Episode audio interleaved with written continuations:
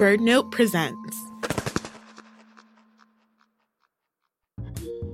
From BirdNote, this is Bring Birds Back.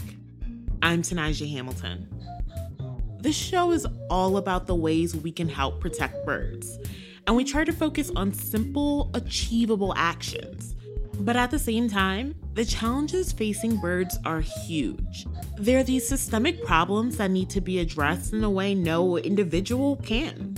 So, what are we supposed to do? Well, there's one place where individual action and systemic change come together, and we might not always like it, but that place is politics. It's not for everyone, I know, but it is for my friend Tyke James.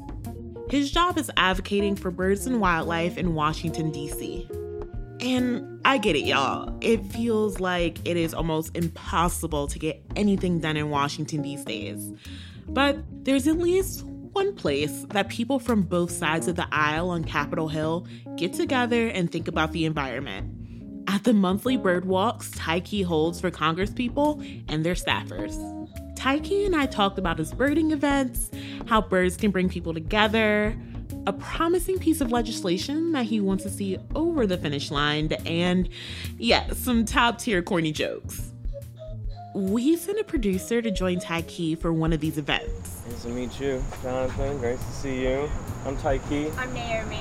How are you? Heads up that we had some technical difficulties recording our interview. So, for some sections, we had to use Tyke's backup phone audio. Sorry about that. I promise, though, the conversation is super worth it. All right, let's dive in. So, Tyke, I'm so excited to have you here today. To start, I'd love to hear about the kinds of people who join you on your monthly bird walks. Great question. We have folks who may work in the Legislative Publishing Office, LPO, and we'll also get folks from the federal side Allison. I work for Health and Human Services. I'm Lucy. Um, I'm a policy intern this summer working on water infrastructure stuff with the Audubon Society. Democratic side, Republican side, House side, Senate side. Uh, Shane Trimmer, I'm with Congressman Jared Huffman's office. My knowledge and background in birding extends to everything that I've learned from Tyke. Not a politician. Flattery doesn't get you anywhere. doesn't get you anywhere. You mentioned that they're kind of across the street from the hill. Do you get a sense that people kind of are in wonderment, like, wow, like all this nature right here from the hill? Oh, absolutely. You know, you, you want folks to wake up and smell the flowers. I want them to wake up and see the birds. These are folks who have worked with or for a member of Congress on Capitol Hill for sometimes just a couple months because their member just got elected and so they just got a job. Sometimes 10 or, or 12 years. They have not been to the park immediately adjacent to Capitol Hill called Bartholdi Park.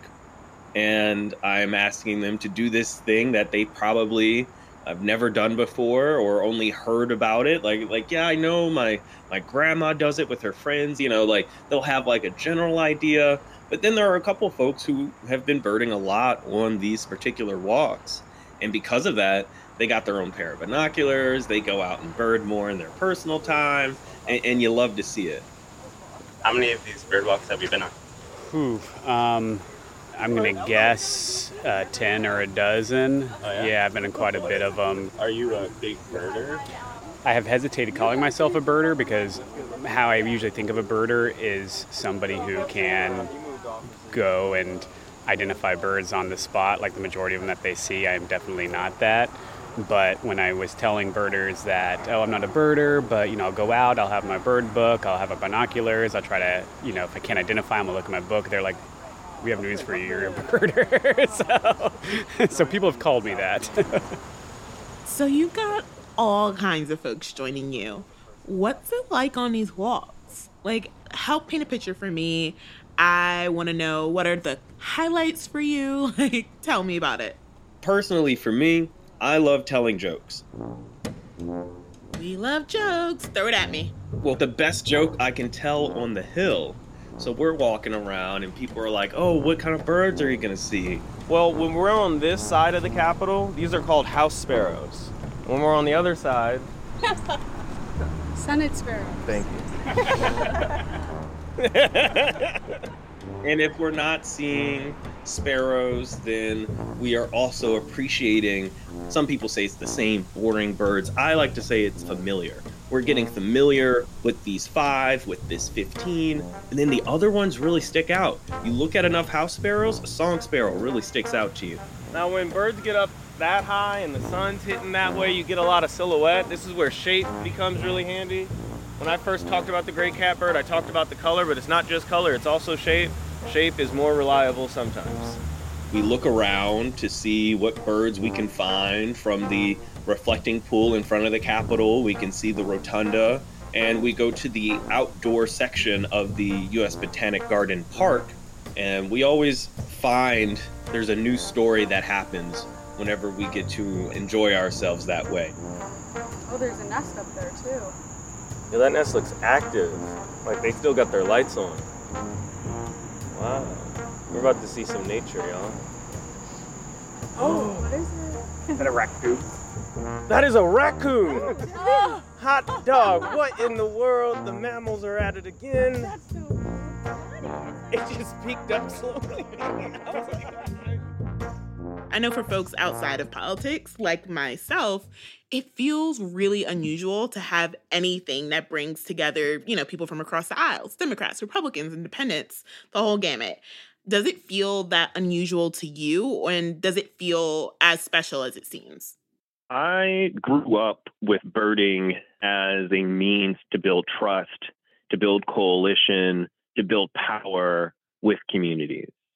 And so now it only makes sense that birding, in my role as an advocate for racial justice and wildlife conservation, it only makes sense that birding is now a vehicle for us to build bridges, build common ground, right? We will be on the same path looking at the same bird, but we have different perspectives. We have different perspectives of the same bird. I'm talking about color, you're talking about shape. I'm talking about seeing a red bird. You're talking about seeing a bird that has a nice little mohawk.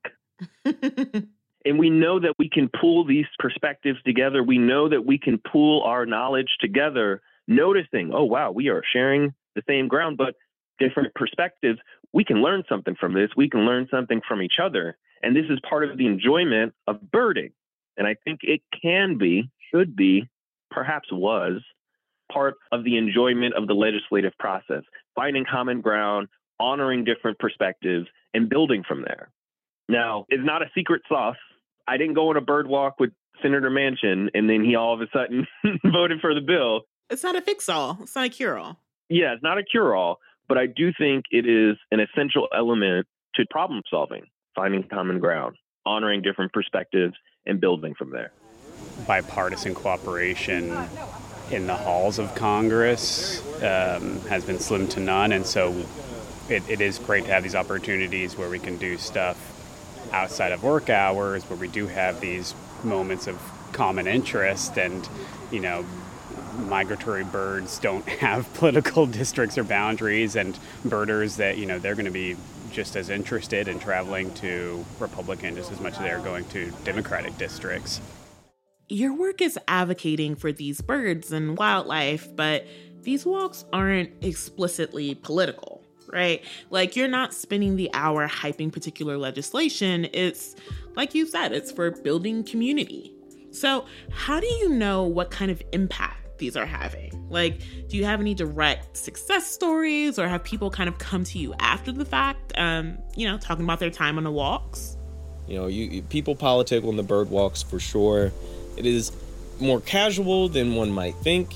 We're walking around, I'm pointing at buildings, I'm pointing at features of infrastructure where we might be able to see a bird. Someone brings up the windows.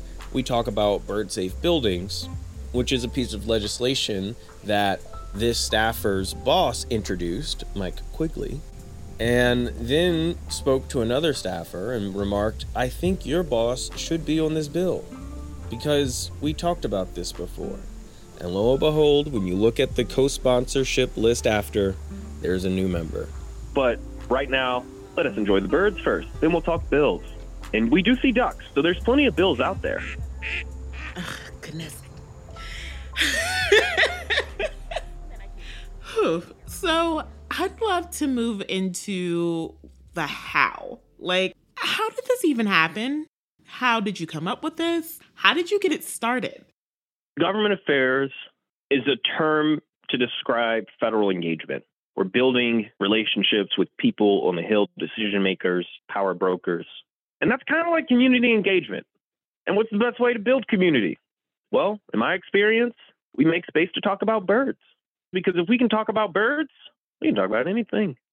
Whether it's a story that's told vicariously, or from their personal experience, or from the last time that we went birding, because so much of that refuels me and reminds me why I wake up early, why I stay up late, why I worry about the things that I'm worried about, so that one day the power that we build will build a better world is all about these stories.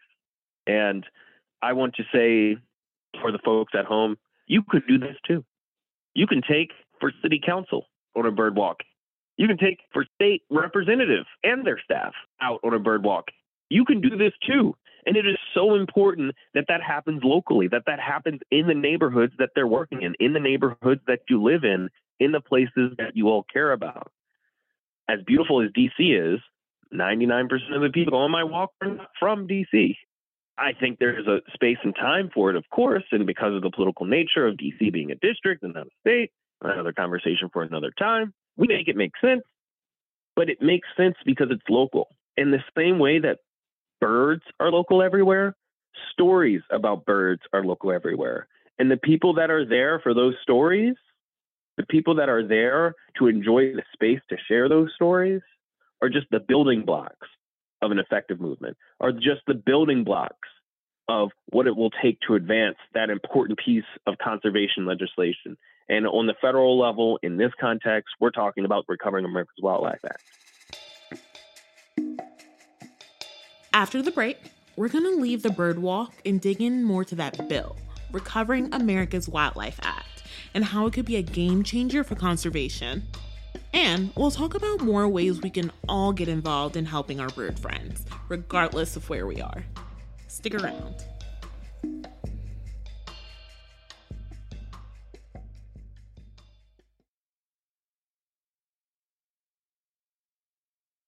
And we're back.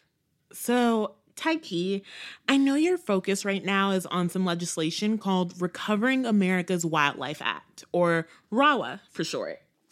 I'd love for you to share about this legislation, what it does, why it's important, and the status of the bill today. I would be happy to. Let's first describe it as a bipartisan piece of legislation. Let's first describe it as something that has support of Democrats and Republicans alike. Not like, oh, three Republicans, 50 Democrats. No, I'm talking at least 17 Democrats, at least 16 Republicans, and one independent. That independent isn't even Bernie Sanders. um, let's first describe it as a bipartisan piece of legislation, which is a big deal in itself. Huge deal. You talk about gridlock? Well, there's no bird lock on this. Now, second way to describe Recovering America's Wildlife Act it is a once in a lifetime piece of legislation providing federal funding to state wildlife action plans. And not just a little funding. RAWA would provide $1.4 billion each year between states and Native American tribes. And having this money spread out across the country is really important. These state wildlife action plans are informed by people all across your state and looks into the future, not one year from now, not just five years from now. We're talking 10, 25 years from now. And you got to have some money to do it. And states are very different in how they make funds available for state wildlife action plans. Some states are a little better than others. So, providing some federal funding so that every state can get some help in drafting and then delivering their state wildlife action plan will be tremendously beneficial to generations yet to come. And it's important to note that, of course, there are political boundaries that make it so that this state wildlife action plan is doing this and that one is doing this, and they may conflict with each other. They say don't mess with Texas. Well, every species ever doesn't know that. they they mess with everywhere. They fly, they crawl, they swim without regard to a passport, an ID, a residency approval, they don't care. Political boundaries are irrelevant to wildlife. We're the only things that care about political boundaries, you know? Yeah, exactly. And it's not only that all the states would get funding, but that Native American tribes would also get funding for conservation efforts. Can you tell me about the significance of that? So, the about 570 federally recognized tribes manage nearly 140 million acres, affecting over 500 species that are listed as threatened or endangered. But the reality is, the federal laws that are passed in Congress often exclude tribal nations, especially when it comes down to federal funding. Tribal wildlife grants through the Fish and Wildlife Service provide some funding currently, but those grants cannot exceed over 200,000, which is not a lot of money to work with when you're working on the scales. So the fact that Recovering America's Wildlife would provide $97.5 million annually is an historic step in the right direction, which I think is very meaningful. So, as of this recording, RAWA got bipartisan support and passed the House. And Tyke mentioned how it has 42 senators co sponsoring the bill, but it doesn't have the 60 votes it needs to pass in the Senate just yet. Tyke wants to see RAWA pass before the election, while politicians still have motivation to get things done, you know, when there's job security at stake. So, with that in mind, here's what you can do to help get RAWA across the finish line. Well, if you're listening to this, I know you're really smart. I know you have really good taste, and I know you want to bring birds back. So if you want RAWA to be voted on in the Senate, to be passed, to then go on to the White House to be signed, then tell your senators today, I want to see that bill on the floor. Tell your senators you want to see Recovering America's Wildlife Act up for a vote before the election. Now, what if your member already supports the bill? That's okay. If they support it, say thank you. And if your senator does not support the bill, tell them why, as a voter, as their constituent, why it's important to you. Tell them why you want to bring birds back. Why are you a birder? Tell them what it means to recover birds, knowing that 3 billion have been lost since 1970. You end the phone call with, and that's why I want the senator to support this bill. But lead with why this is so important to you. As a constituent, they need that. That is their bread and butter justification for everything that they do as an elected official because that describes their job security. They lose touch with how important something is to their voters, then they lose touch with their job security because that's the reason that they vote. That's the reason that they keep their job. It's because they say, My voters told me. Be the voters that tell them what they need to hear, not only why they need to be a co sponsor, but why they need to vote for the bill. I think this is our year. I think this is our time. I think Recovering America's Wildlife Act can pass. We are literally on the edge of the edge of glory. Absolutely. And I love that part about be the people that tell them. Be the constituents that tells them that this is what you demand of them because you have the power to demand things of your elected representatives. So let's make sure we do that and we use that power. RAWA seems really promising, and I'm so glad that you just gave us those steps that we can do to help push it forward. But I'm curious about the other ways that you think that people can help birds. How can we all be useful in making a difference for our little feathered friends? Making a difference for our little feathered friends, our little avian homies. I would say look at how conservation projects can help job development, building green, building smart wildlife friendly infrastructure as well as energy efficient infrastructure. These things can be very tied with one another. And I think the creativity around how that looks needs to come from a local perspective. And far too often, especially when we leave things to who we think might know better, we see that common problems exist in different places. I would say look at how designing of green spaces and the benefits thereof need to be designed with the intention to be equitable and not the hope to be equitable. I think that you should always look at how conservation projects lead to jobs and not just jobs in outreach or grassroots, but jobs that set you up for careers, jobs that have a huge vision, a meaningful vision for what a successful day at work looks like. For me, it was recognizing that it wasn't just the bird in the tree, but it was the tree in the habitat and the habitat's shared history of the neighborhood. And of course, having community co authorship, not I have this proposal, please tell me what you think. I'm going to go forward with it regardless. No, here's the first draft. You can co author this because it's our first draft. And that's truly what an empowered community building looks like. There are no issues too small, there are no issues too local. It's just a matter of how do you build power? How do you build that durable political will so that you can achieve meaningful differences in people's lives? Awesome. So, Tyke, you've talked about communities joining together and building power, right? And I want to end the show talking about the difference between influence and power, which is something that I've heard you talk about before. So, can you break that down for me? I'd be happy to. Influence may allow you to move around a couple things, but power makes the difference in getting someone to do something that they would not want to do. If I have a relationship with a member of Congress, I might have some influence. As an individual, I might have influence with that member. Hey, member of Congress, I know you like birds. You should support the Recovering America's Wildlife Act. I'm using my influence to advance a legislative outcome. This is a particular example. If I had power, it is not as an individual do I have that power. It is me in a collective that builds that power and then demonstrates it. So, member of Congress, you won by 600 votes in your last election. Me and 601 of my other friends want you to vote for this bill. If you do not do what we're asking you to do, you can observe how that power being demonstrated will take away the thing that you want most to keep your job, job security as a member of Congress. I should say, too, individuals have power like a member of Congress. A member of Congress has the power to say, no, I don't want to introduce this bill. No, I don't want a Supreme Court justice. No, I don't want climate legislation. They have the power to say that but we can build more power to get them to change their mind.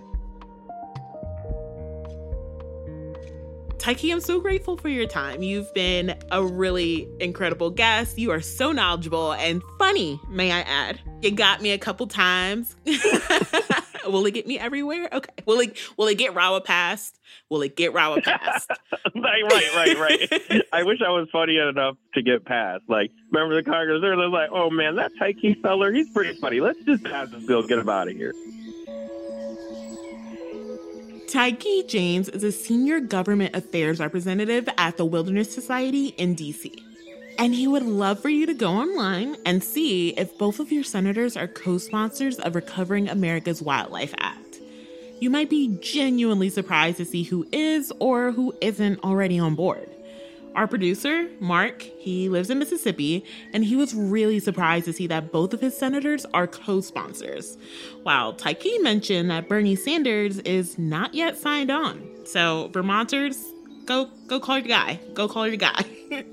this is to say, don't assume anyone's position on RAWA. Find out and then thank them for their support or tell the story for why a bill like RAWA is important to you. If you're nervous about cold calling your elected official, use a script or write down what you want to say so you don't get flustered. It really helps. And you can always send an email. The birds, they don't have phones, they can't use emails, so we got to do it for them. We've got links to this and so much more on our website, birdnote.org. Bring Birds Back is produced by Mark Bramhill and me, Tenijah Hamilton. Our production assistant is Sam Johnson, and our fact checker is Connor Guerin. Our content director and editor this season is Allison Wilson. Danny Greenwald was our field producer in DC for the birding trip. Music is by Cosmo Sheldrake, Blue Dot Sessions, and Sam Johnson.